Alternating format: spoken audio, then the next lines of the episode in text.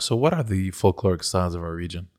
Well, I mean, I'm sure there's a lot more than what we know. I mean, right off the top of my head, we know there's the baladi, the the dabki. In Lebanon, there's seven type of dabkis I know of. One of them, the ba'al for example. So, so what what are these small little differences between each uh, dance for people um, that don't know? Well, for most of the issues, it has to do with clothing. It would have to also do with the use of feet um, and what the dance represents. Like, for example, in Baalbek, one of the reasons why there's a lot of stomping is because a lot of their um, homes had this kind of uh, brick cakey mud uh, roofs that they needed to stamp uh, twice and three times a year. And so they would all gather on each other's roofs and stamp them. Wow. And it became a dance. Wow. And that's why it's called Balbakir. So it started as a utilitarian thing. Exactly. exactly. Became... Exactly. As a process for things that they did for Amazing. everyday life. And then it became a ritual. And the ritual then turned into a custom. J'ai eu le temps de, de réfléchir sur la condition humaine.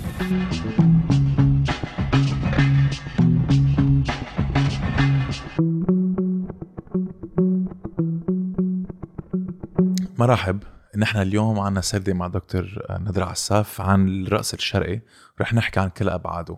آه نحن بنؤمن إنه إذا ضيف عنا بيعبر عن مشاعره بلغة معينة لازم يحكي بهذه اللغة. فرح نحكي اليوم عن اللغة الإنجليزية. للأشخاص اللي عم بتسمعوا علينا ما تعتروا هم فيكم تروحوا على يوتيوب وتحضروا السردة مع السبتايتلز بالعربي. Uh, so without further ado Dr. Nadra Assaf uh, welcome to Serde welcome to Serde thank you thank you so much thank for coming Thank you for having me it's our pleasure uh, you're quite a legend uh, every single person that has some sort of knowledge of dancing usually refers to you uh, you are first and foremost a dancer uh, a choreographer, and you're also a professor of dance yes. at the Lebanese American University, if I'm not mistaken. True. Right. Thanks to our executive producer Rita, uh, we we got you here. Yes. Uh, we want to kind of talk about the history of dancing and. Uh, the uh, well, the history of Oriental dancing, or maybe not Oriental. That's not the right word. You told us that the first time that we met, uh, and you know just how it has evolved over the years and what it is today, and how people perceive it.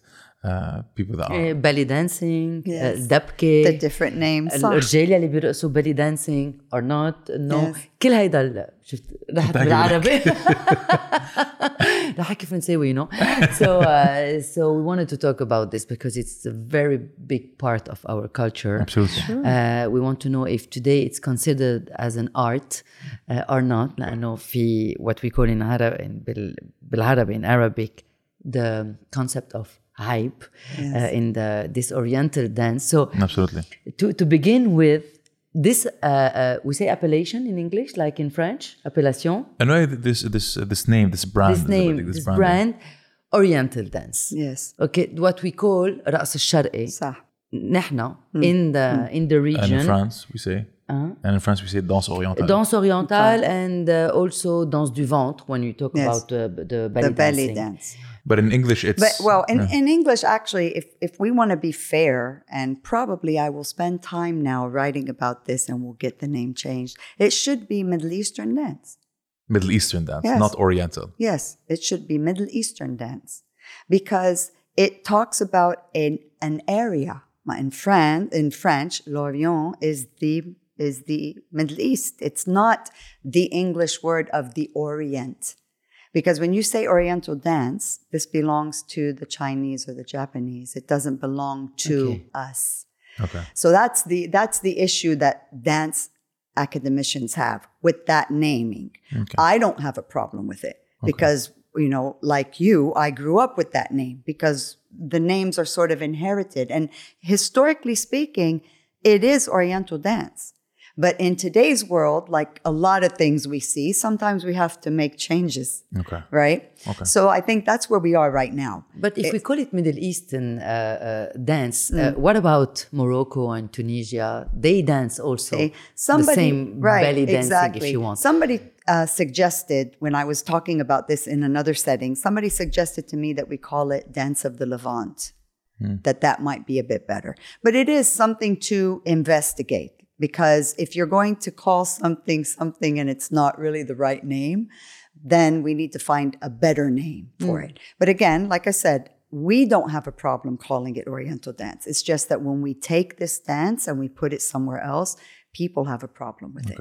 So I think we should take a few steps back and think about the history and how how it got started. We know that our area most of the time has been plagued with war, with uh, kind of you know different peoples coming and, trauma, going, yeah. you know all, all- all that stuff. And some might think that the dance itself might be a result of these multiple cultures kind of uh, uh, um, colluding together or just clashing together, and others might think no, it's the Oriental dance. Actually, well, not Oriental dance, uh, la danse Yeah, orientale. let's call it dance. Oriental dance. Let's That's call what it we call it, dance. Oriental Let's do that. dance. Oriental dance is actually a product of the region itself without any other kind of uh, influence. So how did it start? eh, From my perspective, and historically speaking, it's very difficult to find a pure line of any type of movement base because that is the common thread in humanity. Languages are different depending on the area that a person is from. And you see, like, you have languages that borrow the alphabet and languages that have completely different alphabets. We have a completely different alphabet than other um, places in the world. But like English and French, we yes. have the same alphabet, right? Same letters, yeah. Yeah, right. same letters. But movement, we all have the same body. We all have the same body. So the body moves in certain ways, and we all have the same abilities. So no matter how we look at dance, they all borrow from each other. It's very difficult to find an absolute clear line. So if you wanted to argue, for example, that ballet is French, because the terminology of ballet in all countries, irrespective, is actually French. Hmm. And the reason why it's French is because the Sun King, Louis XIV, he developed the first school and wrote the first book. And so that's why it's French. Hmm. But he, but France is not the first people to make ballet because at the same time the Russians were making ballet, the British were making, I mean, the English Saxons were making ballet And it was, there were similarities in them. So to say that this kind of dancing belongs exclusively to Lebanon, for example, or exclusively to the region Levant, yeah. could be a little bit difficult when you look at things like we were talking about the Flamenco, right? yes. Exactly, and the influence of the Arab uh, culture in And Spain. ho- yeah. Right. So you you and their influence on us. Also. Remember, لأنه ما في- there's not a one-way exchange, right? In any type of situation, it's it, it it's a give and take. Even in the colonizing manner, there's always a back and forth, right? Definitely, definitely. I mean, uh, something as simple as religion. In order to get people of the time to accept a new religion, what would they do? They would adopt the previous the previous levels ideologies. So pagan uh, worshippers they kept their same fe- feasting times and they implemented them in the current religion so that people yeah, that's what Christmas, right? So Jesus wasn't born during that time on Christmas. Not at it was all. just an actual pagan ritual, and people kind of bestowed upon. Exactly. Same thing with Islam, right? The Kaaba itself was a place of worship, and people decided to. Right. And and and as we build on them, that's what happens. So the same thing happens in dance. Um, but we do has have exclusive things to us. Uh, for example, the fact that it is a very um, sensual dance that is normally done only by women. That is something that is exclusive to this kind of dance, which maybe it shouldn't be. And historically speaking, wasn't really. But somehow, Okay, yeah. as history moved us forward, it became that. But it wasn't that. It was a sensual way to move. And whether it was men moving or women moving, it was all acceptable. But then when the divides became more clear and women were excluded from the men and men were excluded from the women, um, you found the dancing happening within those areas and they didn't really share them. So you're talking But- about Islamic extremism. Sorry. Yeah, Yeah, right. uh, because we were we were uh, wondering where we were, where we were preparing this uh, this episode that in our culture we don't have couple dance like the vals or the salsa or the tango. We don't have. We have uh, the um, Euh, the the jama yani the the group the, the, yeah, the, the, group, the group dance yes. like the dabke right. and you have the oriental right. dance that it's exclusive to women alone dancing alone but we don't have this had. kind of traditional dance as a couple so it's very weird so it's uh, it's kind of uh, this um, what yeah. are you talking well, about Janet? So, social dancing which is what dabke is yeah, it's a Dubke is social, our yeah. social dance. That's how we present ourselves in festive in festivities. It's something we do Mm, socially. Um, social dance actually was the same as our social dance all over the world, which it was formations in shapes with bodies. So it was a line dancing, circle dancing, hand holding, like the sirtaki in Greece Exactly. Yeah. This everyone had the same thing. But the ballroom dancing, which became hmm. then social dancing, was an aristoc- aristocratic thing. When they wanted to stop being so social and make themselves more exclusive, and it came from the upper class. In Europe, Wow. but the couples dancing came from the streets in the Latin regions yeah where you have because there's the discussion of whether you have Latin dance and, and ballroom dance and you know the mm. people who are mm. experts in this and I'm not one but mm. I have friends who are and I listen to their arguments all the time about you know eh, ballroom Latin has nothing to do with ballroom Latin is a different kind you know because you have the snobism that comes in a good way. I don't mean this negatively. The snobism, the exclusivity of the ballroom dancing, where has the vals, the the foxtrot, the tango, and then you've got the cha cha, the Salsa. salsa, you know, and this uh, all the heavy. So some of that sensuality that comes with the Latin dance is not in the ballroom dance. The ballroom dance, it's more of a like really an elite thing. You know, you barely touch, and then It's a the right? Yeah, Exactly. exactly. Like A without, without being courtship. too, it's a beautiful Yeah. courtship. You can see maybe in the movements they're a bit more like grandiose. Right. They're not as fast. It's it's more of yeah, right, It's and a bit even the way slow even, paced. even the way that they touch, and then the hips don't It's very ever minimalist, touch. right? exactly, and the hips don't ever touch, and there's not that movement in the hips like you see in the dirty dancing, if we want to say, of Yes. the um, Latin, which is beautiful. The hype. There you go. There it is. There it is.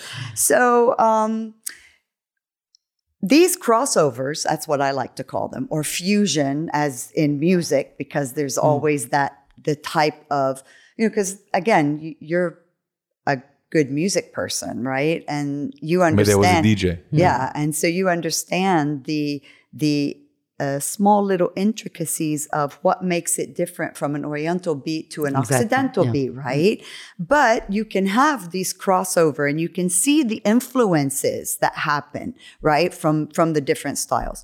So going back, um, historically speaking, uh, it is believed, and here is where I have the biggest heartbreak for what for our dance is that there's not enough written about it.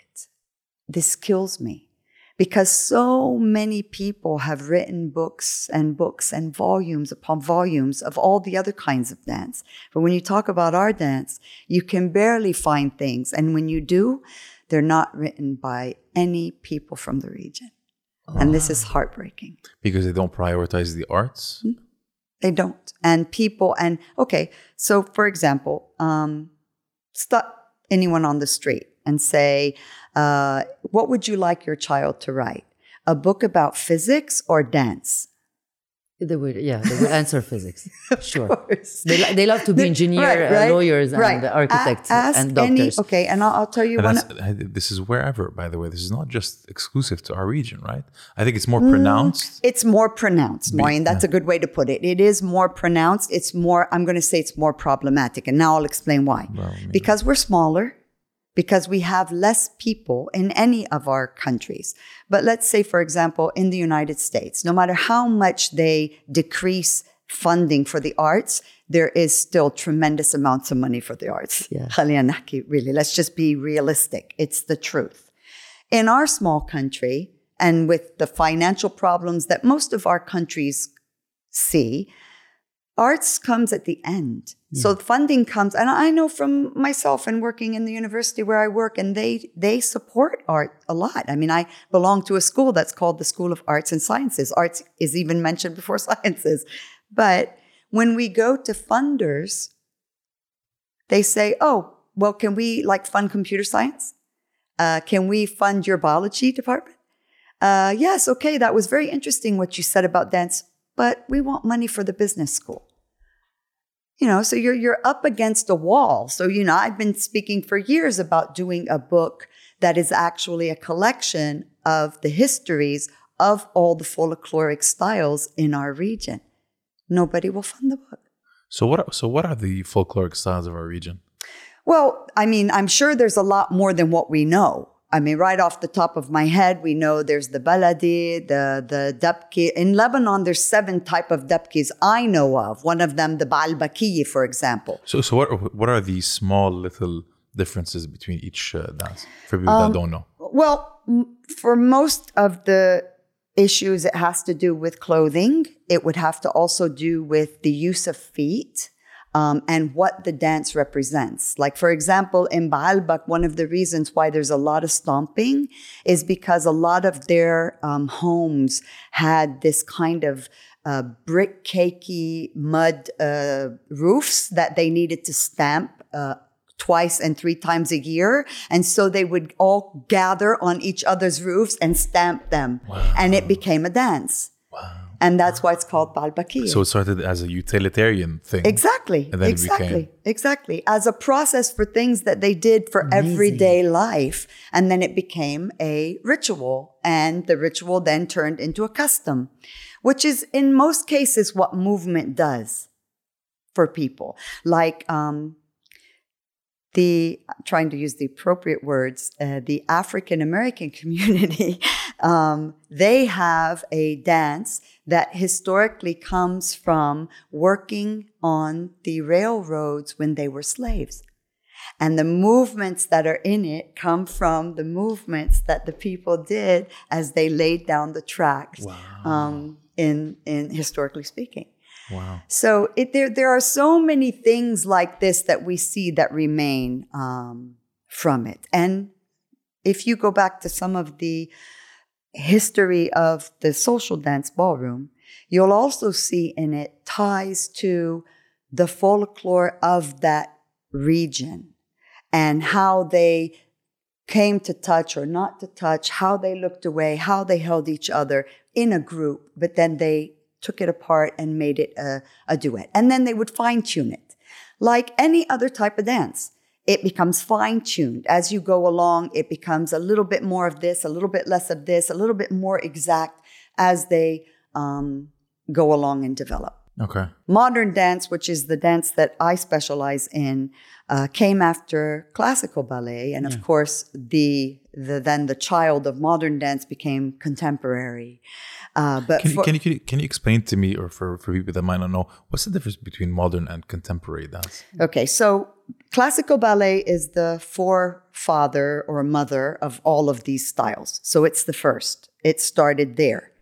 And it came from a process of removing from the masses and making it more exclusive. So now we want to study it. And this is why uh, Louis XIV decided that we need a school. And he, again, the first ballet school was opened in France. And that's why the diction is French. And everybody teaches it in French. I mean, I, I'm not a good French speaker, and my students sometimes laugh at the way I pronounce the words, but it's French. You have to use these words. Exactly. You're not allowed to do anything else. You can't make up your own words.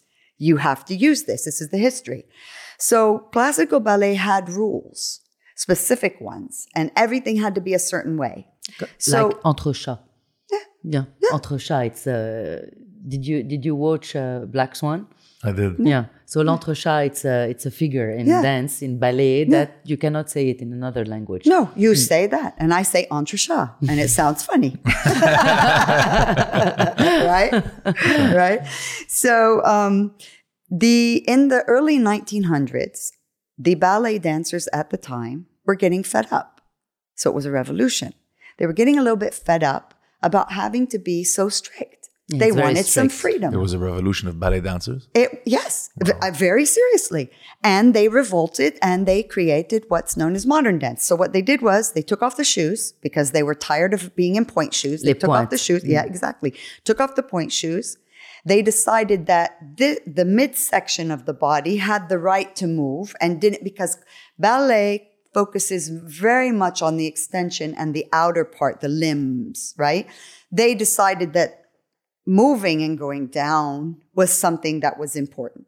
So each of the founders of modern dance took a concept and built on it. Like, for example, Isadora Duncan had mm. fall and release.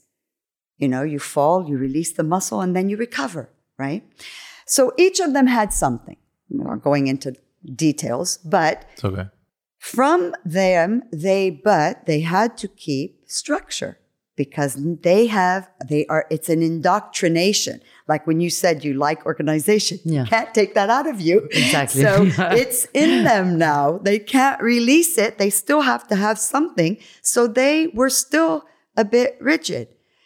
So their children contemporary decided it can be anything Yeah, they deconstruct Yes, exactly. everything. It just it is anything. So if I literally want because the very first contemporary piece I ever watched in my life was a young woman with hair down to her knees sitting on a stage brushing it for 20 minutes.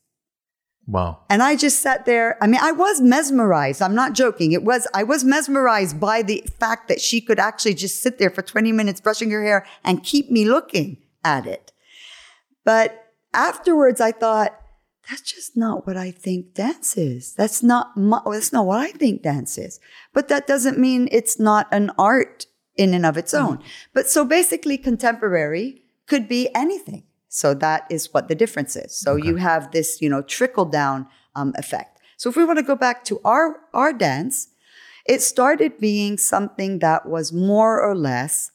And again, I, I started all of this and I took us off on a different tangent, but I'm really concerned with us having real good documentation of things. And I worry more and more the older I get because I started worrying when I was 20 and I'm 58 now. So imagine. And the older I get and, and more and more seeing that people aren't interested in doing it or can't do it, it makes me more and more upset because as more and more of our um, historical people start to pass away, I mean, nobody lives forever, we will no longer be able to retrieve Exactly, the yeah. information Yeah. because they won't be able to tell it to us. So, um, from what we can tell so far, and based, and believe it or not, a lot of what we know is based on literature because of referencing in literature in, in fiction. This isn't reality, but people using it in fiction makes us aware of what existed. Can you imagine that? That you're going to have to pull your history out of fiction Wow. because you don't have a history that's written. And if they wrote about it in fiction, yeah, and it existed. Exactly. Right. Because if you read a story, I mean, let's say a hundred years from now, you pick up a fiction novel from today and they talk about a phone and that, you know, a camera and a phone and whatever. And people are like, oh yeah, they had phones back then. I mean, they didn't see it, but they know it from the fiction, right?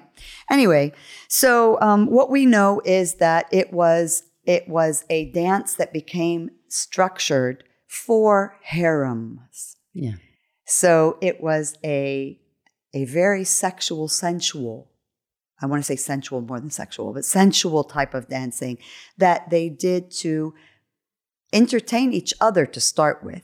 Really, it was Women Just between entertaining each women. other? Yes, Yeah. women entertaining okay. each other, and it was kind of like a um, a like a battle of who's the prettiest and who can be the most alluring and who can attract the And you being know, the favorite. Yes, mm. exactly. The and how did they the suitor and become the favorite? And at the time, eunuchs would take care of the women in the harem. Yes. So eunuchs are men that have no balls. Castration. Right. That have been castrated. castrated. So, true. Okay, wow. Yeah. So that's how the man, the male element became a part of it because they were together all the time.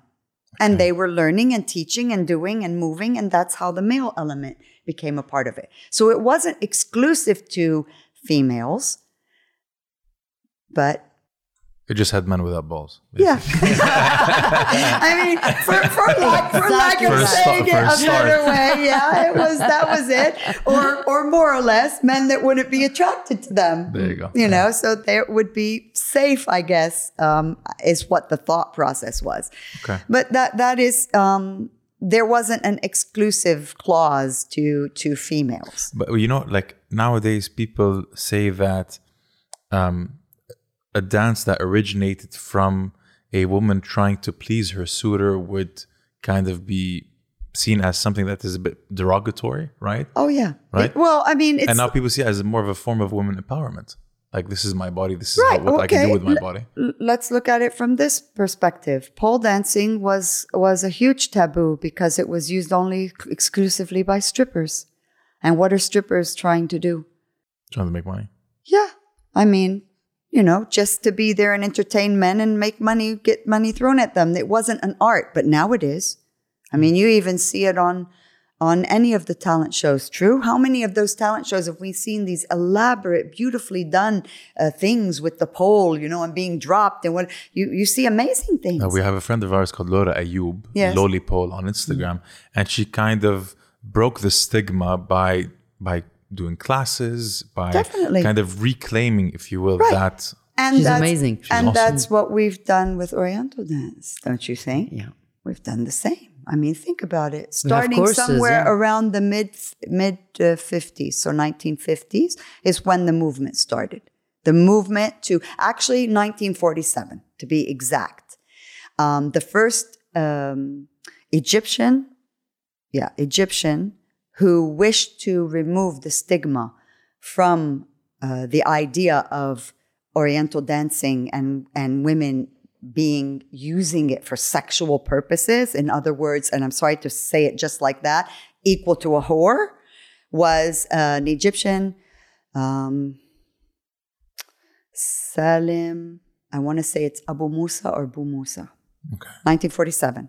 He started the movement, and then he got very badly attacked by the religious mufti, very much so. And a friend of his who was British, if I'm not mistaken, started writing also about it. So there was a lot of writing by these two academics about this issue for several years in the late 40s, early 50s. Um, but then still, nobody wanted to do anything about it. And it just progressively got sort of worse and then forgotten about. And, um, you know, Egypt has its own kind of problems like we do too. But like you were saying earlier, Medea, that um, we see a resurgence of, of our co- culture yeah Yes. in food uh, in uh, in uh, fashion so now we wear abaya and shirwel in And music. proudly. and proudly yes and be- before you were wearing jeans all the time and eating salmon at the at, at dinner now Right. you you, Weren't you wearing- Now prefer it's to eat Mjadra and Fattoush. Mjadra and shish barak Yes. Mm. and uh, shirwel and abaye and even tarbouche sometimes Yes. and uh, and also in music now music Arabic music Oriental music Lebanese music whatever you call it Right. okay is uh, listen in places that weren't used to play this kind of uh, music. And now you go to a wedding and people are 25 years 60 26 years old and they want to listen to Hmm. old songs from Fairuz to Abdul Halim or Asmahan or to Amr Diab and Nancy Ajram uh, for the pop uh, pop um, Part of it, pop, yes. Pop music and also in dancing. Yes. so we are we are appropriating this culture that is ours. And you were we were talking before uh, recording you were saying that after a trauma we want to go back to Yes. uh, our culture what does that Hada- mean? It's history. Anytime you have a, a traumatic um, country experience, yani the, the people of the country have been affected, they immediately return to their roots, their heritage, their culture, and they hold on because they feel that they're being lost. And this is a revival thing, and it's it's not exclusive to us. It's it's history. It's history. Look at any major It's just a human war that right? happened in any country in the world, and watch how the cultural and ethnic um, in, uh, revival happened within the 10 years after it.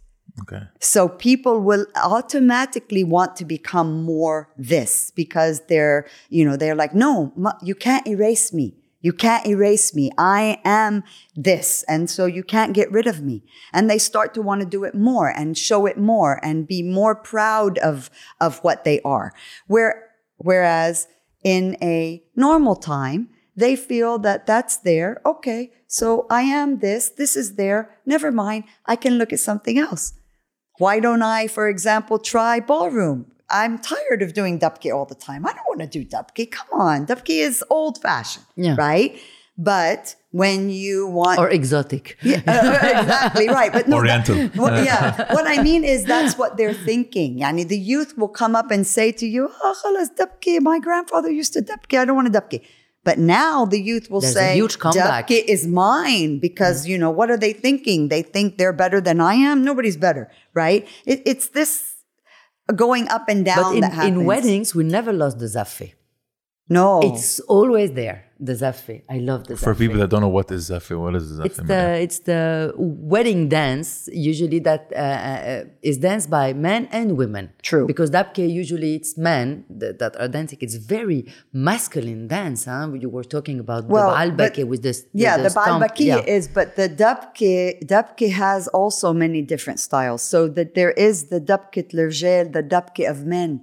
Yeah. And there's the dabke makhluta, the mixed, and there's the dabke for women, which is is usually the muwashahat style. Where you have the women moving softer and slower and doing a lot of hand uh, gestures and that. So you've got many different, uh, again, the reason why we need all of this documented is because there's so many beautiful things that we're just losing when people aren't doing them anymore or when they think that learning something different is, is better. But again, The zaffe. like you wanted this- to know more about yeah, the zaffe. the, the it's the entrance. It is actually the the way that they celebrate and call the entrance of the husband and wife after the wedding. That's what the So zaffe for, is. for the first time, a husband and a wife right. are entering the scene. Right. That's- So this like is why they see- say the full arus.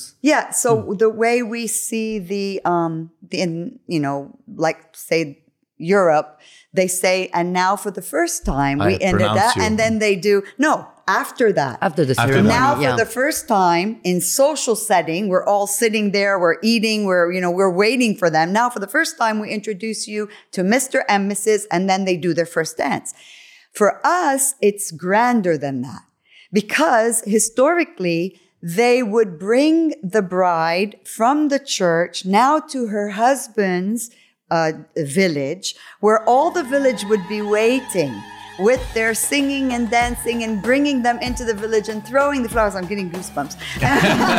It's beautiful. Throw- yeah, It's yeah, really, really.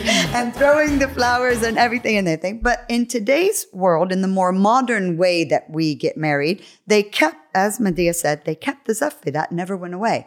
And it's variations of the zaffi. Some people take it to the end and they do the tubble and they Yeah, do, you I know, and then the and it lasts for hours, you know, and some people do it's like 20 minutes, whatever, but it still is grand. It's a grand entrance of the bride and the groom after the ceremony's been done. And, and nowadays they've done all their photos and everything. And now they're coming to the cocktail, to and the and main uh, men they go and they bring the Yeah, yeah. the groom the groom Yeah, and the women women go and bring- and, and bring the bride and the song and every time I hear full arus I cry Yeah. so it's, uh, it's every big time I go to a wedding and it's beautiful because because it's a beautiful tradition and I love the tabal Yes, it's so tablet. It- powerful when when it hits, it feels like your heart is beating. yeah, you feel like It's, exactly. it's so deep, but your heart is beating with it. Yeah. 100%.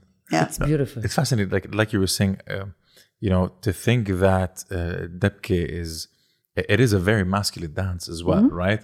And that kind of breaks the stigma. No, not not all Arabic dancing is just feminine. It's just belly dancing. no we have both No, no, kinds. no. You have also the males have the Seifu Tavis. Have you seen the sword and Yes. shield? It's a beautiful dance. It's a beautiful, beautiful dance.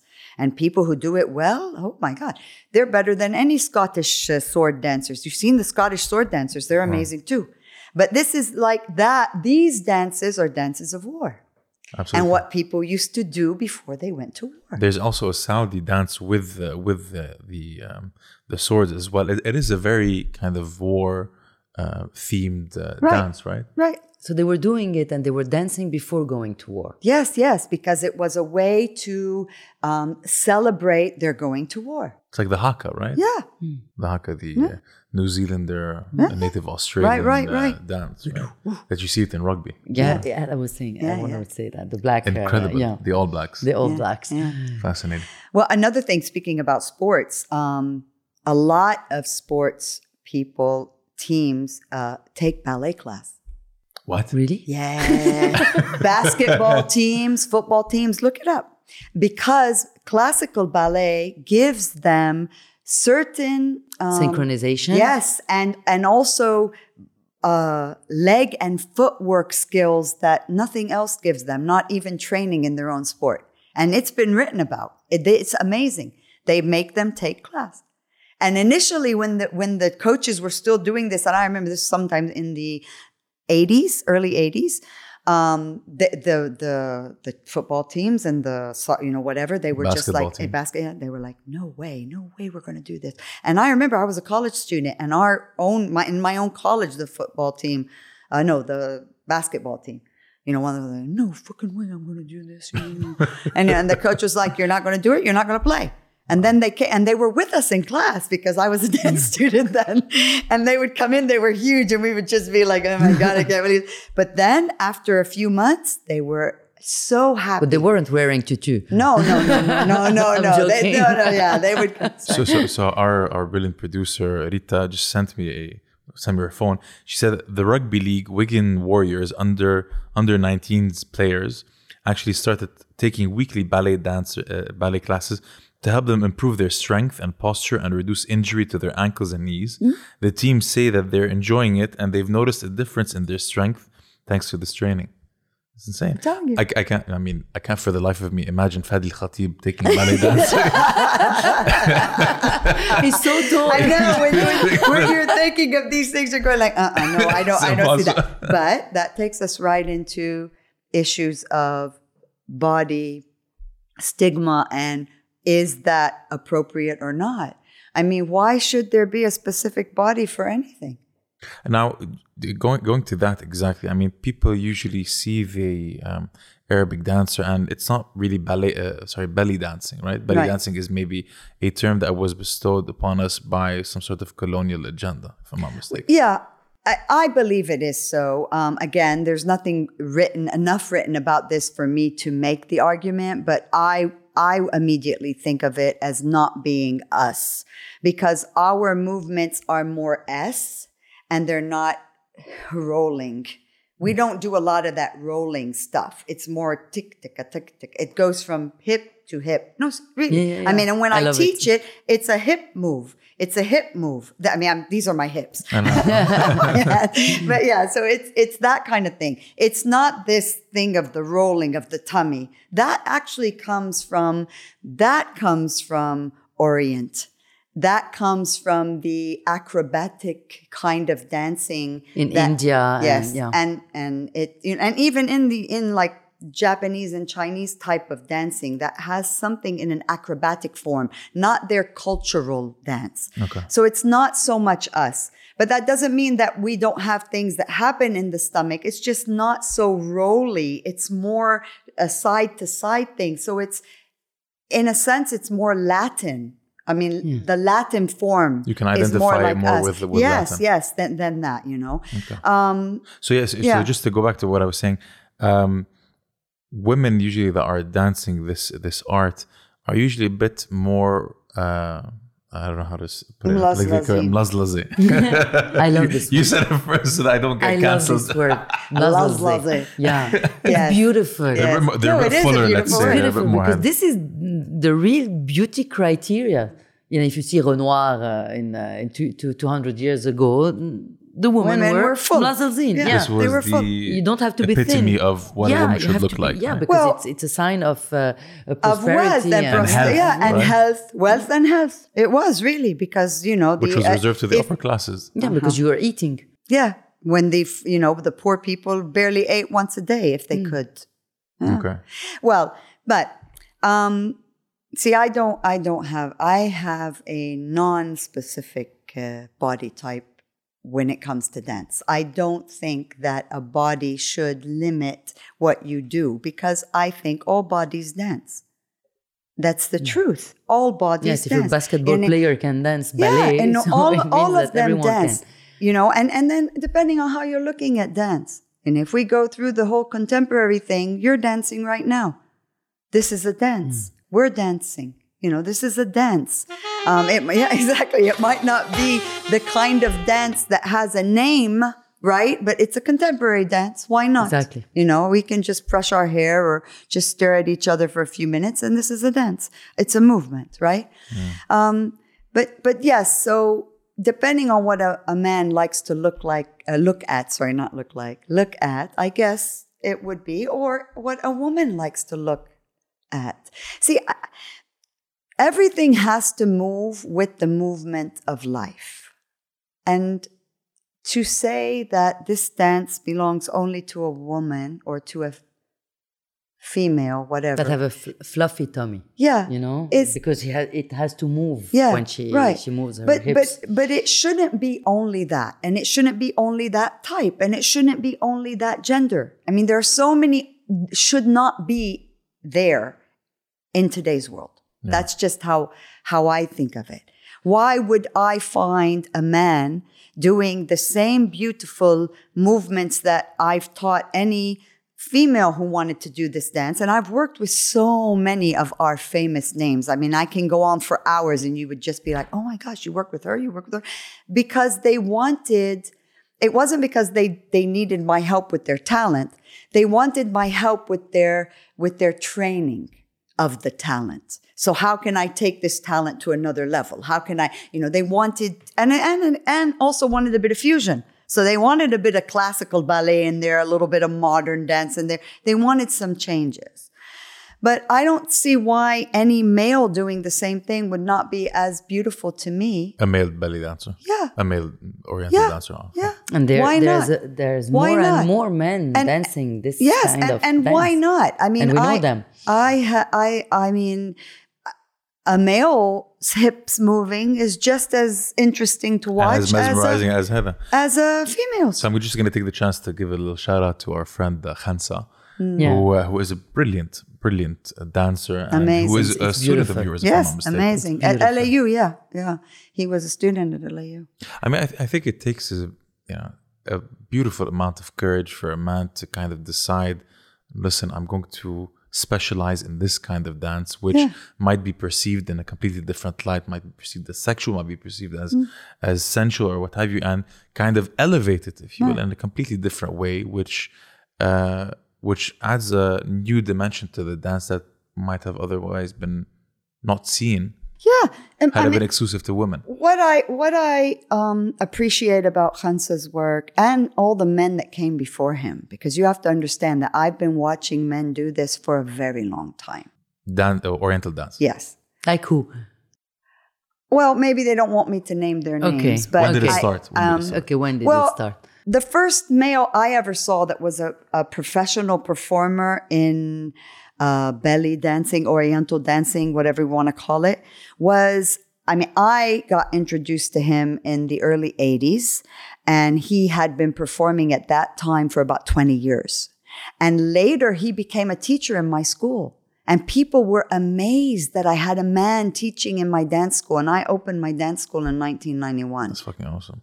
and and people were just blown away and at that time i was doing studio al fun and the dancers at studio al fun would come to my school for training and he would train them in the actual hip movements and i would train them in other things. So that's how we he and i worked together on these trainings right? That's fascinating because so the hip movement, which is considered the more sensual aspect, was actually trained by a man. yes. Wow. Because he men was are just sensual so good at it. Men are and he was sensual just so good at it and we both wanted to work with the dancers and i was good in other things so i'll do the other things and you do that right? Um, but anyway what what's so great about what Khansa does is that he he doesn't limit himself And that's what I love. He, he is good at so many different things, and this being one of them, and he's not ashamed of any of it. And I think that's what makes him an exceptional performer and artist. And that's what I appreciate about him. And I also should just clarify something. I did not teach him dance.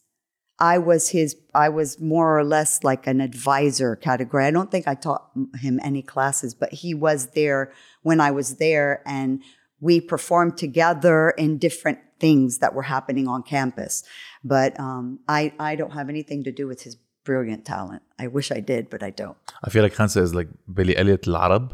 Yeah, yeah, yeah, yeah, yeah. yeah, it's yes. very hard because well, when you see the dancer, the flamenco yes. uh, um, dancer, yeah they're so beautiful, hmm. not wearing shirts with very tight pants, Right. and it's so masculine and sensual at the same time. Right. And here, it's still a taboo. Well, well, it, it and it's a ta- listen. It's a taboo in in any type of dance. Let's be realistic. The only thing that I believe that if you looked at anybody in the country, and even people like us who completely appreciate it, you go around and you ask them, you know, what do you think? What is good for a man to dance? They're all going to say dabki. Eh. Let's be realistic. The majority of people are going to say dabki.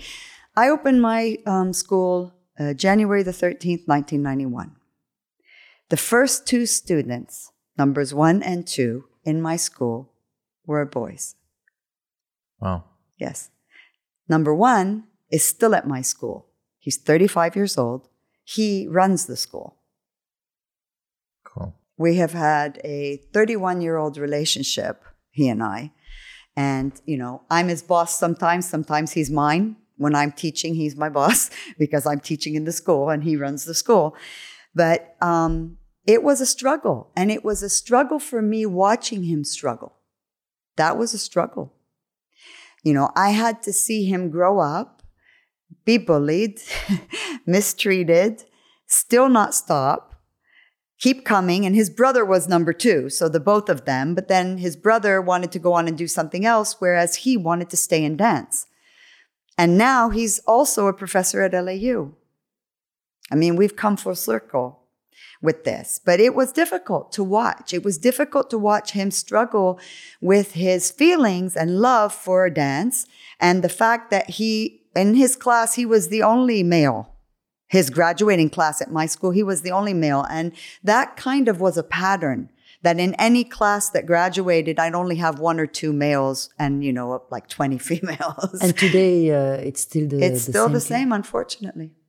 I think, but you know, you do have a lot of ambassadors to this kind of dance that are male that are kind of paving the way for acceptance and for kind Yes. of integration in this art form. Yes, and they and they're and they're amazing. And I'm not I'm so I'm one dance school out of 137 that are in Lebanon. There are probably more now or maybe less. I don't know if but but in 2019 before all the shit hit the fan, there were 137. So if if my school has one graduate per year and everyone so that's like 137 compared to what 2000 women it's still the numbers are like not at all comparable but they are they are good and dedicated and and yes and they won't give up and they won't stop. And and i consider them the ambassadors empowering dance even more than women do hmm. because they need it. They're the ones who need the push. They're the ones who need the support because they need to quit being bullied and told that this isn't for a man It's an uphill battle, basically. yeah, and no, and but then this isn't what a man does. Well, what does a man do? I don't understand. I mean, He just oh, sits around with his ergili. Um, Yeah, but because in in the animal life, it's the male that dances. exactly the male that has to to do all this to attract the attention. The the female doesn't have to do anything. You can see it with birds, right? When they do yeah, the the whole mating peacock dance and the, and the, and the peacock, peacock, itself. yeah. he, he has the, his uh, feathers, Hmm? but the female doesn't. And and and if you've ever watched them with their mating ritual, I went to a um, where was I? Gosh, which maybe it was maybe it was Dubrovnik. I went to a island that was just peacocks, and you could sit there all day and watch them during the time when they're mating. It's the most amazing dance I've ever seen, ever. I'm not joking. I have it on film. They, you know, when they open it all up and then they start to shiver it and it shivers. I've never known that. I just thought they, they open the feathers. They shiver it and they shiver it and then they twist and they turn and they start to make this sound and they're like, wow, wow, and I'm like, oh my God, I couldn't believe it. I mean, you can hear me on the face saying, oh my God, this is so amazing. it was amazing. I'd never seen it. But it, they do a dance. It's a mating ritual dance because they're calling on the female to give them attention. Um, so it is, it is, it's heartbreaking to think that people would put down any artist, irrespective of gender, irrespective of size. And these are two things that are very sensitive to me. Uh, you know, I don't want, if if girls decided that they wanted to do Dabket Gel, why not? Yeah, why the fuck not? Yeah, exactly. Why would I say no to that? You know, you want to do it, why not? I think it's beautiful, right? Um, but it, it just becomes it becomes annoying when when you feel like people are going to put you in a box. box and just and not just put you in the box you have it put you in the box and stamp on it. Yeah. You know like you're not getting out of here ever because it's what you should be doing. You know what really pisses me off dr. Nadra is the fact that you see um, ballet and how the Russian ballet is at, I think they, they epitomize the art itself and it has become a destination, it has become a pillar of their culture. And people the actually. Bolshoi and. Oh, yeah. Exactly. And, and people travel across the world to go see that dance. And when you see uh, Oriental dance, which is also a pillar of our culture, being, like you said, completely stomped and eclipsed because of some sort of I don't know if it's a mix. Be- I don't know if it's just a religious extremism, but there's also this macho aspect of no, you shouldn't do this because you'd be revealing too much or you'd be acting in a way that does not uh, abide by certain cultural norms. It's ridiculous. Of course. I'm well. You brought I mean, up. I the, want people to travel from across the world to go see uh, us dance. Yeah, you brought up the Bolshoi. She did. Look.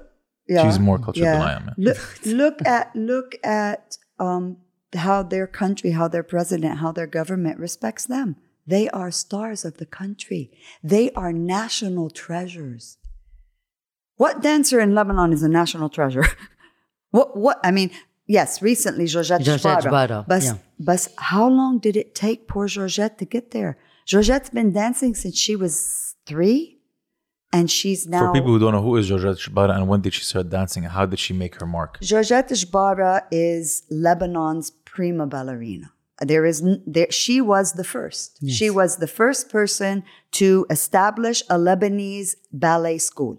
And her school was appropriately titled École de Ballet Libanais. That's what it was called. She recently had to close her doors. She, I think, closed down three years ago, right before the the Because of lack of funding or because of lack of funding, because of lack of somebody wanting to take it over. I mean, it's, you know, because eh, if you don't have someone who wants to continue the message, it becomes very difficult to keep a school open. But it's it, but it's one thing to to want to continue to want to continue to continue but not be able to do so because of lack of funding. It's another thing for someone to want to pursue this craft and maybe for their family not to allow them to do it, right? Yes, but still, all of it ends up in the same mess, right? Yes, the the family thing is an issue, and I'm sure Georgette did not have it easy. Even though it was classical ballet, she still didn't have it easy. It was not easy. It was not easy being a woman at that time. She opened her school in 1961. I wasn't born. so, I mean, that's how old it is. And she, it, she fought every step of the way. To get her permit, she had to ask a friend to put it in his name because a woman wasn't allowed to have something like that in her name. What what about um, uh, Oriental dancers that are also Lebanese that were kind Yeah. of faced with the same issues? Yeah, this is this is the the topic that I wanted to tackle. Yeah. yeah, we were talking about men, but also women had Mm. to had to struggle when it was regarding uh, regarding the Oriental dance because it's considered like a hype. We know Mm. Yeah. the story of Dani Bustros. She was a great dancer, and her family didn't accept it. No. And that, and that is also a devastating uh, situation. I mean, I've worked with several of the top names again that uh, parent Huwaid al Hashim, uh, Samara, parents didn't like the thing, they stopped. Or they got married, husband didn't like the thing, they stopped. Um, it's it's not an it's not it's it all, in my opinion, goes back to the origin of the idea what the dance is about and the sensuality thing. But why are we so still so caught up in this whole hype, in this haram, in this ideology, this taboo? Why are we still there when all the other countries in the world that have sensual dances do it and do it proudly? They do it and do it proudly. Flamenco is the national treasure and it is a dance based on sensuality. And tango. Yes, tango. Tango in Argentina Yes. is a very sensual dance. Yes, it's a national culture, a national treasure. Why are we so stuck on this? And I'm going to go back to what I started with. It's the idea of where do we place it? If we cannot get governments, whatever, what, you know, uh, Salam uh, Musa or Abu Musa. I should have made sure I knew what that was. Um, in 1947, when he wanted to open a national conservatoire for this kind of dance, and everybody shot him down, there was a reason why he wanted it, because that's the way you make the mark. You establish it in the community as a treasure with a conservatory, with a, a, a national a place to go learn it, or put it in a curriculum. Do something about it. Don't knock it away. But it's it's Uh, it's it's it's a bit difficult. You were saying how I just want to go back to how you were saying that some dances were utilitarian first and then became part of customs. So you're saying that people used to stomp on purpose in order for them to have the same kind of level in terms of ground. Are there any other aspects of dance that also were utilitarian in Oriental dance that you can uh, tell us about? well in the you mean the female Oriental dancing? Sure. Well, again, this goes back to what it was originally for. Utilitarian was to be sensual and make someone feel like they would Make them feel special. desire you. Yeah, or desire. Yeah, exactly. Okay, interesting. Um, but again, it's even if we want to think about that, why is that something bad? Right? Why is it something bad? Um, my brother is a uh, is a personal trainer, and I'm sorry, but I just have to say it because he makes me laugh whenever he says it. And he says that the problem with most people is they don't have enough sex. Yeah, true. Sex is, sex is oh the healing so true. aspect of everything. I think So- people in power need to have a lot more sex. yeah. So so so if dancing in a sensual way gives you those pheromones, hormones, whatever it is you need, why not? I mean, what's wrong with that? Right? What's wrong with that feeling? What's wrong with that? What's wrong with it? Why are we so why are we so caught up in the hype part of it? Really? I mean, uh, Mafishi Ayabarera Ayab, isn't that what they say? Something like mm-hmm. that. There's mm. nothing that's shameful, really, except shame itself. And you shouldn't be ashamed of doing something as beautiful as that. But you have legend like Tahia yeah. Carioca, yes. Fifi Abdo. That, they are legends. They're legends. Samia that's, Gamal, Nadia that's Jamal, and all so the dancers. Why, why should we forget them? Why should we push them aside? Why are we not honoring them in the way that other national treasures of dance are honored? it's pe- not just a matter, Medea, it's not just saying their names. Yeah, I know. It's not really. And it, we, we are at a place in today's world, and I don't care what anybody says. Today, people are, are knocking down previous statues of people because of what they did, right? They're forget, they want to erase that part of history and they're creating new things to represent what exists. Why are we still stuck? Why are we stuck? When, are we going to learn that we need to keep moving forward? And we need to move forward by being a part of what the world is today and not be caught up in our brains that oh this is so ayeb if she if she shakes her hips like that. La la la malizm tamila but i mean seriously? Really? If she shakes her hips like that she she might end up to be a healthier person. Um, she might end up to be a happier person and, and which is a, even an, more important a great example worldwide mm. who is shakira. Yes. Okay shakira when she started to sing in colombia okay she was brunette. Mm. she was singing with her guitar mm. in spanish. Spanish, we say no. Yeah, yeah, Okay, Spanish. thank you. so, and uh, and uh, she wasn't so famous just in Colombia She's more generic. and yeah. and one day she was it's maybe a marketing tool okay she went back to her roots that are Exactly, lebanese from exactly. zahle okay she uh, uh, uh, she had now uh, you know blonde hair Yeah. And she moved her hips, Hips. that don't lie Hips don't okay, lie. okay There you go. and she started to dance our oriental dance Yes. and she became who is she who she is now Right. Shakira, she became famous because she democratized, if you want, our Oriental dance. Of Yeah, she made it accessible. She made it part of the mainstream, and, And she and yeah. and, and in- again, side to side. That's how she moved. and it's not a shame for Shakira, but in our uh, region, if it's a Lebanese, Egyptian, Mm-hmm. or Jordanian or Palestinian girl, it's not like you wanted to know more about Tahia Carioca and this, yes, uh, yeah. this What, what are the stories for people that don't know? Like, Tahia why are they Carioca was such a icons? legend, yeah. Well, they, well, they were they were first of all actresses too. Yes. Because by being an actress, they managed to give some cachet to the dancing. They weren't just dancers, right? Because you needed to, that is how they elevated the dance by being an actress come in, right? In addition to, right? So that was one thing. And then, So people they- didn't consider her a whore. Like, she was like, Yes. okay, No, she was an actress who danced. yeah, not a whore, not not a dancing whore, right? Yes, yeah, but that's mean, I'm basically just- it. That is what it was, and also they their costuming was different.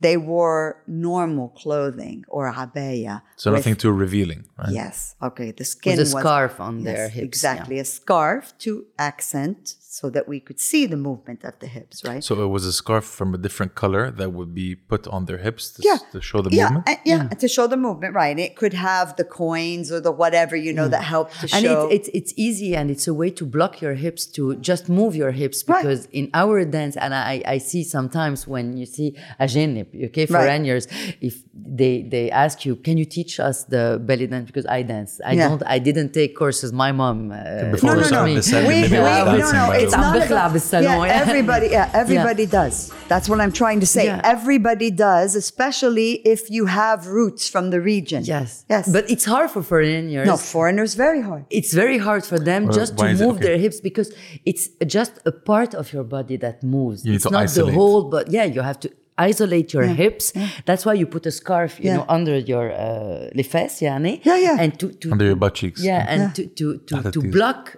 to, to block this part of your Under your body. tushy. Yeah, and it's so beautiful, and they are always amazed. And how you move your hips and your ass and your Right. and your Right. and your tummy Right. because they cannot Right. because it's it's it's our region. Well, it's like that show, Hezzi Ya Nawaem. I swear, every one of the Which foreigners. you were a judge on, yes, if I'm not right. mistaken. Oh, right, right. Yes. that took- we were talking before. I forgot. Yeah. That, that took place in, in what year? That was in, it was actually two seasons. It was 2008 and 9.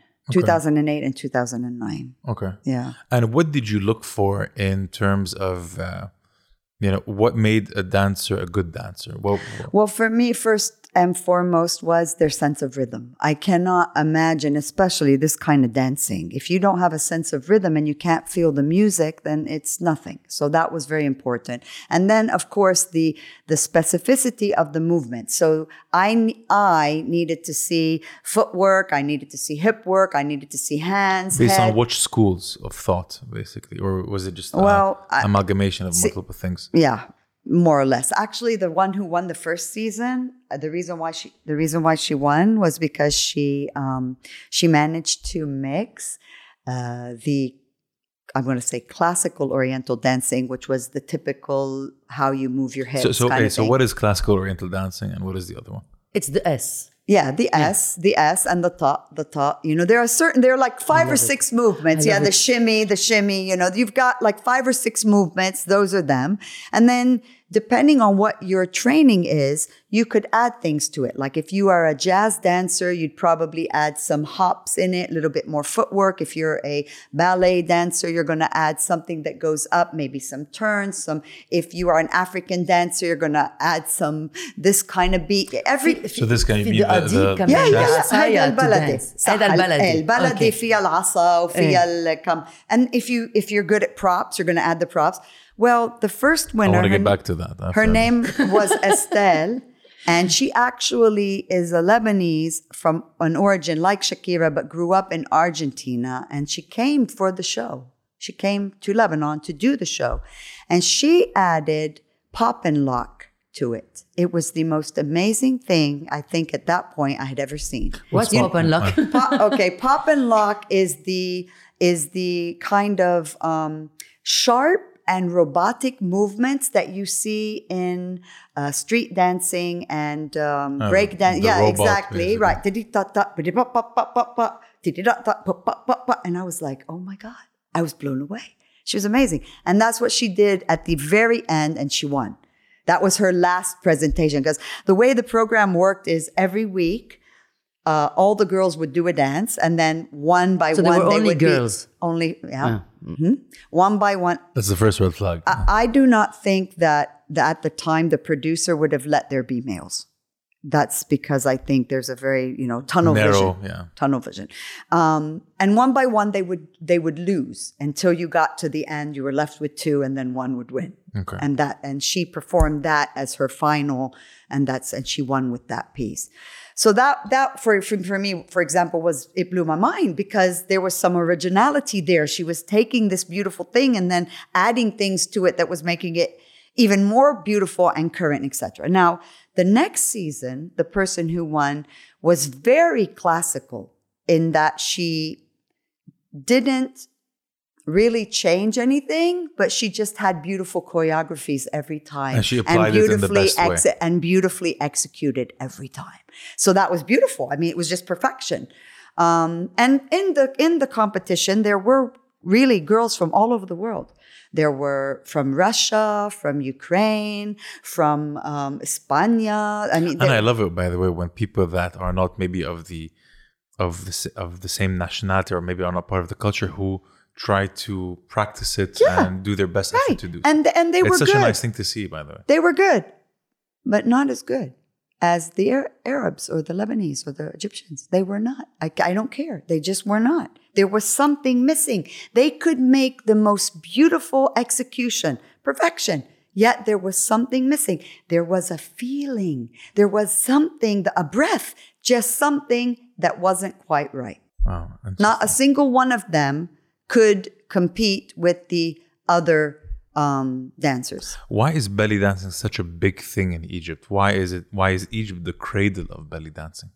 I think mainly it's because that's where they started to give it importance and then it got squished. But I think it's that mainly. They Is give that, importance to everything culturally. uh, Yeah, yeah, yeah, At some yeah. point, Egypt, yeah. yeah, and movies right. and music. Oh, oh, and, uh, definitely. They everything. They they were the golden age. Yeah. I mean, they, They were were killing it. amazing. and they're still, yeah, of course. and they're still. You know, they in a lot of things except dance because they basically kill dance. Really? Oh, Yeah. really? Yeah, yeah.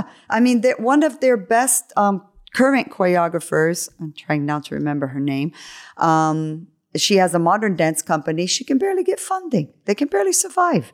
They're not, they don't. Dance is not something on their radar. And especially after all that they've been through, they're not, but they, they do help fund music a lot. So music is still a big thing for them. Movies. And definitely their TV and their thing is, is top. yeah man, they kill it.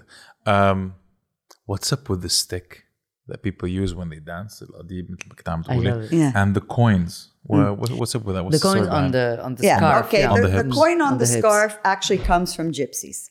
It wasn't originally ours. That is true, a gypsy yeah. thing. Yeah. Okay. And the gypsies had the coins because, um, I don't know, culturally speaking, what it means to them. Maybe But they, wanted to attract attention, like on the street. Yeah, maybe. I don't know what it, I have. I would have to look. I mean, I'd be lying if I tried to make something up. But so it, I, I really don't know. But I know that gypsies are the ones that started that, and we sort of inherited that from the gypsies. The good thing, of, and it also comes from the fringe of the twenties. the 20s style the dancing when the, when the women wore the fringe dresses so that when they moved, it looks like they were moving. What's a, what's a fringe dress? The, the, The cha-cha-cha, the one from the, yeah. Avec les franges. ah, okay, yeah, okay, yeah, okay. yeah. I see It was that. the so- 20s. Yeah, the twenties. It was a it was a thing, and so that they always looked like they were swing dancing because Yeah. it was moving everywhere, and they wouldn't be moving much. So the coins act, accentuate the movement because it makes it. You know, it it really does. It goes with the movement and makes it look like. But you don't usually see dancers wearing it unless they are doing a specific type of belly oriental dance, Of which is right? Yeah, Because it's about in a spectacle. spectacle, and usually it's more baladi. It's more the um, the what what is considered the dance of the masses. So it's not, you know, she'd put on a like a scarf and she'd have this here and she'd, oh yeah, you know, and it sort of that kind of thing. And the stick is there also because it's from the baladi dance. Now, also a stick helps you Yeah. to maintain your arms. If you are not um, trained well enough to use your arms, sticks will hide that. A stick will hide You, you that. hold it like this. Yeah, it will And you hide the deficit in your arms. The prop will. Okay. So, So and, it's like training wheels, basically. Yes. And also scarves are, are used a lot, like the twirling of the scarves and things that they do. That Is there a reason for that, or is it just it's- aesthetic it's, purposes? that's prop dancing, yeah, for aesthetic purpose, aesthetic purposes.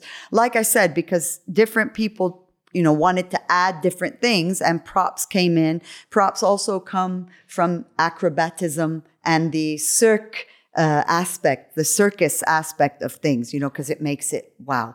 And um, uh, mayas you know they they they have a this quality you know they they use this time the feathers and they use these things Like the peacock with the, the eyes. exactly that that bring out the wow factor. So it does it helps. It's a spectacle. It's a part of the spectacle of it. So it's not just the the brute dancing of it. And and also we see this a lot in Caracalla our most famous um, dance company from Lebanon. Caracalla is the most famous.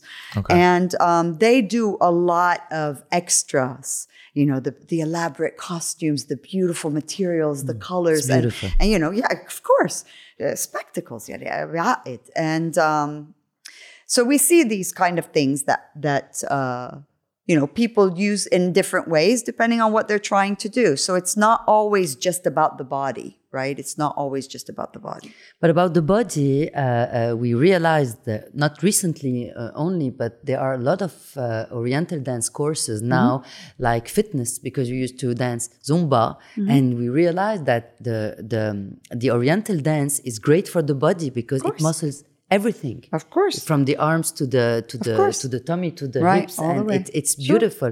So we have a lot of courses now. Right. I want to take a course. right I really want Not Zumba, Oriental. dance. no, no, no, Oriental Yeah. dance because it's it's it's beautiful. You move all your body. That's Right. why belly dancing. It's not the appropriate uh, name for this. No, no, it's because not. I, I, that's why I'm telling you, I do not ever like it to be called that. I don't care what anybody says, and I argue with people all the time about it. I'm like, it's not. we don't dance. call it raqs al batn. No, no, in no. Arabic. No, no, no, we don't. We don't say that. No. we, we say raqs al sharqi, al baladi, al Right. Right, like right, you said. right. But no, it's not the button ras. Right. It's a, it's an occidental uh, and uh, and name. and if you would like, I'll send you videos of belly dancing and Oriental dancing, and you'll see what I mean. And we'll what put she we'll put Yeah. the, the the links that you're going to send us in the description. Yeah, of, because- and we uh, put Right. the extract of the because when, when they're also. doing belly dance, it's really just the belly. Actually, at some points, I get kind of bored. It's not interesting because you're just watching a tummy. You know, it's Hmm. not. It's not. There's not a whole thing going on. It's not about the whole body, about the whole dance, about. And then you've got also, by the way, you have these um, people who who have elaborate, beautiful shows that have storylines like Amani. Yeah. She was really good at that. Yes. And who's I really Amani miss her. and what does she do? It's after the war. It was after the war, no, Yes, in yes, the yes, uh, yes. early nineties. Yes. Um, Amani is a very famous Lebanese um, Oriental dancer. And she now, included let, let me say one thing about Amani, though. She's one of the ones whose parents actually supported her decision. She's one of the few back in those days who her parents supported Yeah, her was decision. thirty years ago. Yeah, her father was very supportive. and she included storytelling. in her Yes, dance? and it was it became like an operetta of Oriental dance. I was just gonna say I once went to Scala di Milano, and when I was a kid, and I used to listen to opera every now and then uh, with Pavarotti and and uh, what's the other guy? Placido Domingo. Placido Domingo. And it was only then that I noticed that it was actually part of a play. Like I watched Othello, which was this Shakespearean play, and, And it had were blown operatics. away. And I was like, okay, well, it's part of a story. Now I know. now I know. Yeah, right. Or um, uh, Pagliacci, like the clown by Pavarotti, which Yeah, is yeah, yeah. an actual piece about a man who was uh, cheated on by his wife with another clown. I was like, okay, this this actually blew my mind. So storytelling is a very important aspect of things that because you find follow- in ballet also, and that's why you're talking about opera. Uh, in France, for the ballet, we call them the petits rats de l'opéra. Yeah. They have a name Right. when you when you the little rats of the opera. Yes, but this is not what, how we call them in English, Yani. But when when a dancer goes and is accepted to the l'Opéra de Paris, l'Opéra Garnier, okay, not l'Opéra Bastille, and she is a petit rat, yani, it's the consecration Right. of uh, for a dancer. Fantastic. Yeah, it's it's it's beautiful. I hope that we will have something like this I in think, I, our think, region. I think we're paving the way. I think you have heroes that are doing the best job that they can do, whether it's a woman or a man or whatever. Uh, uh, Well, let, let's hope that Lebanon, I'm sorry to cut you off, but I, let's hope that Lebanon does allow us to do that if we're talking about us, Lebanon. Uh, because, for example, one of our really, really talented and a bit older generation, anymore like my age, choreographers, Ameo Walid Aouni, he went and established the um, house, the opera house in Egypt. He was the director of it for years and years and years until they closed it. ليش؟ لأنه they wouldn't do one here. Can And I, yeah. can I can I tell you? I think as long as the art form is not lost, and whether it's practiced in Lebanon or in Egypt or even abroad, like across the pond, I don't care as long as the tradition itself is maintained. Yes, and I'm just um, and, and. I agree with you on that. However, however, I still would like to see Lebanon giving a bit more attention. I really would. Um, I would like to because we've had so many talented people. Why are you not? I mean, let, don't go too far away. Let's talk about the Rahbani. yeah. I mean, why can't we have a school of, you know, this kind of musical theater? Why are we just like letting each individual mind do their own thing? Why are we letting that happen? In other countries, somebody, you know, like in the United States, each state has a fund, a state fund for this, and they take care of these people. Right? They make something out of it. They unite them. Why? and they make it sustainable. Yes, of And course. the Rahbani is a school. Yes, of It's course. school. It's a school. I mean, people study about the Yeah, we call work. it yeah, Rahbaniyat. Yes, and it's a and, name and, now. And yeah. now what's happening? They're dying. Because of old age. Yes, I mean they are. I mean, yes, just died, and the others are already dead. For people that We might not still know, have Ziad, Rahbani, and uh, Ghas- No, and, but and that's the Osama, second but it's the second generation. The first generation now lost all of them. We lost all of them two years ago. so for people that might not know, who are the Rahbanis and why do they Oh. have such a big standing in terms of culture? Well, um, they first of all they are brothers, and they started um, a musical movement, the likes of which no one at this point in time had seen. What year was this? When was this Um, in time? I want to say probably 1940, maybe around 1940. I, I could be wrong on the dates, but it was definitely Mid- before the 50s. mid- yeah, yes, mid-century. And, and uh, one of them married Fairuz, Yes, who is our natural, uh, who yeah. our National national, treasure. treasure. and um, they worked together in creating the music. They had the premier singer. Uh, they brought all the Lebanese really interesting actors of the time. They had choreographers. They- Musical, it, it- it was the musical theater no one had seen like before. And it was the Arab musical theater. And they started it. They were the reference. Yes, yeah, and they still and they are. still are. um, and they and they did so many amazing things, and they traveled, and they won awards, and what da and still the government was like, you know, whatever. They kept on doing what they did best, even during the war, right? Yeah, oh yes, sure. yes, they, they did, and they craft. didn't stop, and they kept going until they died. That's what I love, man. Yeah. Even in war, they still practiced art. And well, it, ارباع الاغاني يعني most of the songs that you know it's them Yeah, exactly. Incredible. And even for the ads, Yeah. يعني Elias Rahbani, she- he wrote so many uh, music Yes, for yes, yes. advertising and for It- يعني it, it's, it's, it's, just a school. sad. It's just It's sad. cool. And it's sad if you hear, like, I recently listened to um, Ghassan, who's Ilyas's son, who was on Talk of the Town, talking about how he's trying to uh, continue his father's school, the Elias Rahbani uh, school. Okay, so again, why is each of the sons now having to do their own thing? I mean, why isn't there one thing? right? And and I'm not saying that multiple things are not good. Of course they are. But in other countries in the world, you have something like the American Ballet Theater, which is the best in New York, and then you have smaller ones. So you have people that can apply to anything, and the best ones go here. and like they you said. aspire to go to the number yeah, one. exactly. And then they all work towards a common goal. They all work towards a common goal. So I move too much. It's fine. It's Yeah. well, obviously. You're a I dancer. It's very hard for me to stay in one place. Um, so they all aspire to get to one place.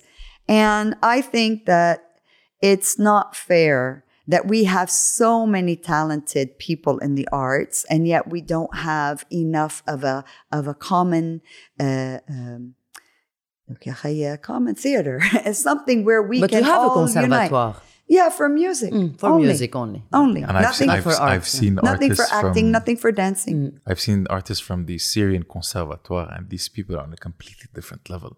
It is phenomenal. Yeah. And doesn't that just like blow your mind? I, thi- mean, I think. Listen, again, again, it can be from anywhere. I understand, but but with- with the age of social media- help these people?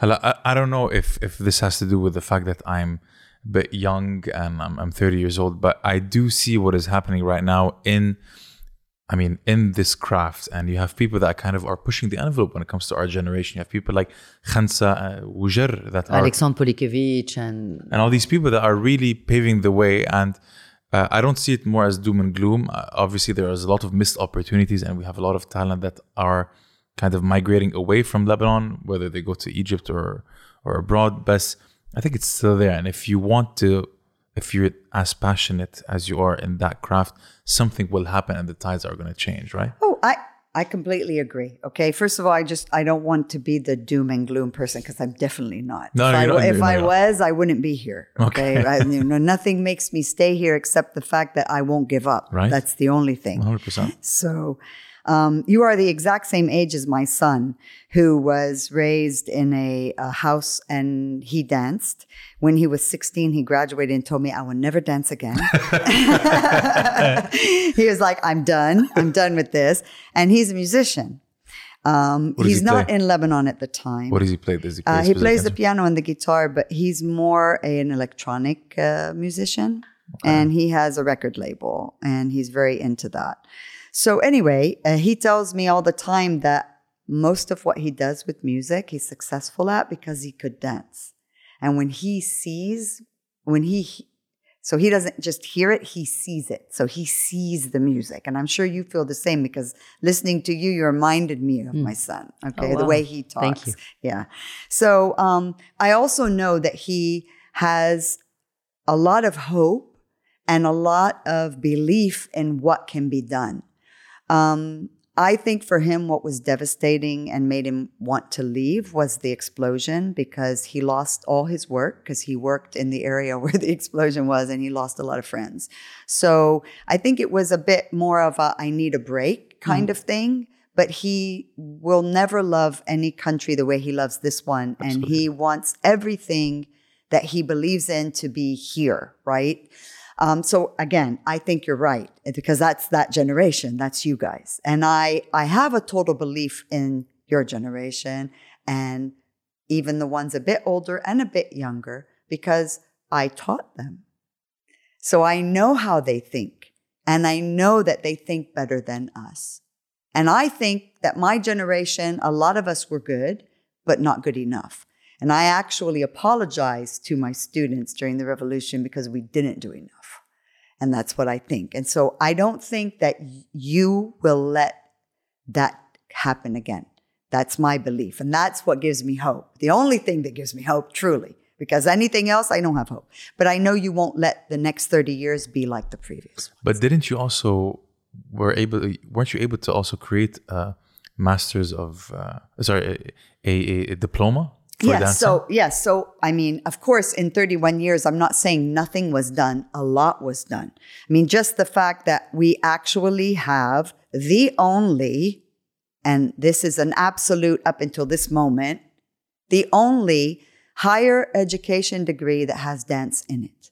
It's not a dance degree. It's performing arts, but at least the coup was that it dances in it. Exactly. So it's theater, music, and dance. Not just theater, not just music like everybody else has, but it actually has dance. That spoke volumes. And we started that seven years ago. So we've had seven, well, no, we've had four cohorts because we needed three years to get the first cohort out. So f- uh, four times we've graduated students. And I see what they're doing. There's not vast numbers, okay? I'm going to be realistic. There's like 35. But 35 is 35. It's 35, yeah. Yeah. And, you have and 35 ambassadors basically. Yes, and and the and most of them have graduated and now gone abroad to get master's degrees because we don't have a master's, we have a BA. Um, Slowly and, but surely, right? yeah, slowly but surely, and they will come back because they are Lebanese. They come back and they will do more, and they will integrate dance into many other things in life. And once that starts to happen, it makes it easier for other things. So, like you said about the um, Oriental dance being a part of physical maintenance and exercise, well, Oriental dance can also be a part of dance therapy. So once you start to put it in that kind of level, people will no longer see it as hype. So you see, it's Or this- as a pastime, even. It's more of a necessity. Exactly it becomes a part of life. Well, So, what about dance therapy? How do, in your definition of dance, how does dance equate to some sort of therapy? Okay, so um, the well, first of all, if you're going to be a dance therapist, you have to be both a dancer and a psychologist. You can't just be a dancer. So I, for example, cannot teach dance therapy. I am a specialist in dance. I cannot teach. I'm a doctorate in dance, not dance therapy. So you have to do both. Um, and what basically it it becomes a part of um, you know how any kind of therapeutic situation gives you specific tasks. Well, in a, dan- a dance therapist uses dance as the tasks. So instead of like going home and writing, you'd go home and you'd have an exercise in dancing, for example, or you have group um, dance type of things. Now, that isn't to be confused with what some people do. And I know that they term it dance therapy, but it sometimes aggravates me because that's not what it is. It's more like dance relaxation. Okay. That's what that is, or like dance yoga, right? So hmm. you're you're using the technique of dance into a way to relax the body. It's more like dance exercise, hmm. but in the more calming area. That's different. A dance therapist works with you specifically uh, and groups of people in many different fields. It can be people that are autistic, people that have handicaps, That's or beautiful. people that just have stress. And it wo- and but they have to be psychologists as well. Otherwise, it, it really can't be termed dance therapy. Okay. But you don't need to go. Sorry, uh, you don't need to go to uh, to a dance therapy to realize how much dance Is can therapy. suit you. Yes, exactly. and when you go and dance, okay, at It's the cathartic, party, yeah. it's cathartic. It's Right. beautiful because Exactly. It's uh, the first thing that I did after COVID and the confinement. We were with my friend, the only person that I was seeing at this time with Maureen because we started Saturday. Okay, we were there. We put music after a month in uh, in a lockdown, We and we started to off. dance alone. We were 4 And do you dance alone I do. in your salon? I, I because my, I do sa- it. salon is a, I mean I have a small apartment. Yeah, but it's uh, I do dance in whatever space I have. Just you know, It's beautiful. Yeah, of course. Yeah. Of course It's it fucking is. Very relaxing. That's awesome. Very. That's Yep. awesome. There, there's one question that has been plaguing me since we started this Saturday is, um, does everyone have rhythm, or is it something? Is it a skill that is acquired that you can hone and perfect, or is it something that you're born with? In your 31 years of teaching, Okay, so I'm I'm about to say something and she'll probably kill me when she listens to this, but I happen to have okay, let me go back for a second. So all my life and whenever I had situations where I had to discuss my dancing or what I was doing or whatever, the, the millions of interviews I've done, not millions, thousands, um, I would always say that everyone can dance. Always. I always say that. So no two left feet, basically. Yes, yes. Always I've said that until my best friend. My best friend, my best friend, and I told her this, she knows it. My best friend Amy cannot dance. She cannot. And I told her, I said, You killed me. You killed me. I mean, you're my best friend. You should not not be able to dance. But I think really dance is very, very subjective. So it belongs to the person. And who am I to say that what she does with such passion in her face? Okay, I'll give you an example. I begged her, I begged her to take part in a competition that we used to have at LAU called Dancing with the Profs.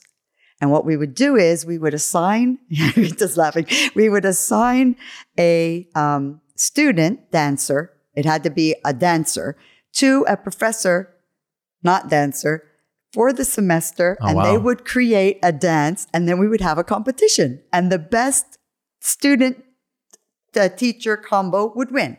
Well, our ever first ever graduate from the PFA, he was getting ready to graduate that semester. This was his last semester, and he was partnered with a professor that during the last rehearsal before the performance, before the competition, threw her back out in a movement that they were doing. And she was out of the competition. And my heart broke because I wanted Antoine, who was our first graduate, to be a part of this competition. So I begged Amy. I begged her because I'm not allowed to com- compete because I'm a dancer. So you see, you can't get a professor that's a dancer. That would be cheating. So I begged her. I begged her. I begged her. I begged her. And she said, okay. She said, I know I'm going to embarrass myself because you've always told me I can't dance. So I told her, listen, I will help you and we will work through the next 48 hours. It was 48 hours and get you up to par. Now, in the rehearsal, there were my two nieces who at the time were like eight and six, and her two daughters who were like 13 and eight. And I remember at one point I left them and I came back and all the girls were like, oh, khalas oh, ba'a, because she couldn't get it. She just couldn't get it. So anyway, she did the dance. She did it. She got through it. And the judge was Mazen Kiwen.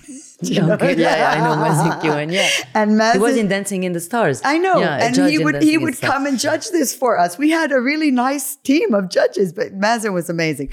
And so Mazen looked at it and he goes, Amy, Amy. he said, It's so good that you are a professor of what? And she said English. He goes, Of English. because you cannot dance at all. but, but your smile and dedication made us happy. And when he said that, I thought, you know, he's right. She looked bad. But I mean, she, well, let's put it this way. She didn't look like everyone else looked, but she was beautiful because she she was was, doing it and she was happy and she was smiling. So I think that rhythm is definitely something that you have or you don't. I'm not saying you can't make it better. You can. If you don't have any at all, like you're tone deaf, Yeah, this is going to be people hard. that they cannot yeah, sing. It's yeah. horrible. Right. But you can make it better. You can make it better.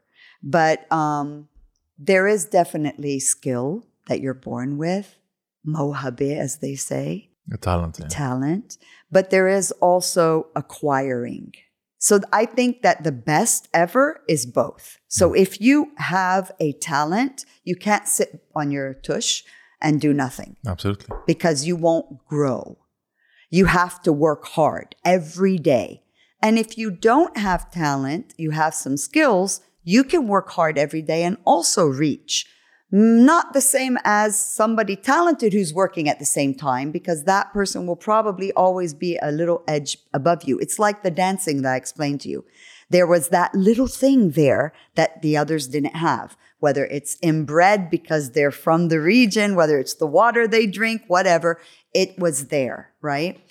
Um, but I, I definitely, I definitely think that every, I still believe that everybody can dance. It's just maybe not the same kind of dance everybody wants to see, Absolutely. but it's a definite. I think we've reached the end of the, the podcast, and we usually ask this question. I think it's going, we're going to have a pretty unique answer coming from someone like you, uh, from your profession and from your field of work. This is scary. No, no, no, Stop, because you already talked about it. Okay. um, you know, we always ask this question: Do you think that there is hope these days with everything that we're facing, with all the ups and downs, with like you said, this kind of some sort of brain drain that we're witnessing? Is there still hope in whatever field that you're? Okay, for me, I I don't ever believe in giving up. I have that tattooed in three different languages on my body, never give up. And there is no option to give up. The only time you can give up is when you're dead. That's it. There's no way to give up. And when you don't give up, you create the hope. You can't look for the hope. The hope is in you. So that's what I believe. So, yes, there is hope. There is always hope, and you can find it anywhere. Um, I was with an artist friend yesterday. We were working together on a project, and he was extremely depressed. And he told me before I picked him up, I've been extremely depressed. I just don't know what to do. This morning, when I woke up, he sent me a message saying, Thank you for last night. You've given me hope. What what did you do last night? So We sat with 16 young dancers and watched them showing us their creations and gave them feedback. so it was quite fun. It so really hope was. was reinvigorated. right. It was it was interesting to watch these between 12 and 17 year old dancers showing us their creations. It was hopeful. I mean, you just look at them and and you think, yeah. there is hope. yeah. Um, Dr. Nader, I think this was a beautiful Saturday, and Yeah. we really had a lot of fun talking to you, and really learned a lot. Um, for people that want to find you, or maybe want to contact you, or want to maybe see your work, where do they go on social media? Are you as uh, digitally literate as uh, Oh well, students? okay, so yeah. Um, well, social media, I don't just let people. I mean, you can't really find me. You have to. I have to be told that you want to find me. I don't know if this is making sense. I have a high privacy level because I have hundreds upon hundreds of students every semester, and I just don't want my social media is for me and my family and friends, basically. Makes sense. right? Yeah, A lot of people do yeah. that. But um, but I do have an address, an email address. Not an which, address. No, yeah, an email. Not email physical- an email address. No, not physical. No, no, email address um, where they can. But if they just put my name in Google, they'll find you. oh yeah. Yeah. I mean, there's lots of stuff. What about your classes? Do you teach classes that people can can can, can? Um, currently, I'm only teaching my own dance company. I don't, um, or if they need me to teach in the school, then they ask me to, or my LAU students. That's what I do mainly. Um, but I don't know what will happen next year because, again, you know, I might be teaching everybody. Who knows? Um, I, I, but I do still teach. If that's the main question, yes, I do still teach. And um, if they want to contact me through LAU, there's so much about me on the LAU website as well. That's a really easy way to find me to start with, and then we can open up any uh, kind of discussion. this Saturday made me want to dance. Right? Yeah. Yeah. yeah, let's do it. Yeah. let's Thank you do so it. much. Thank you Thank so you so much, much. Thank you for was such a having me. having you. It really was And we hope you soon. enjoyable. Thank you so much.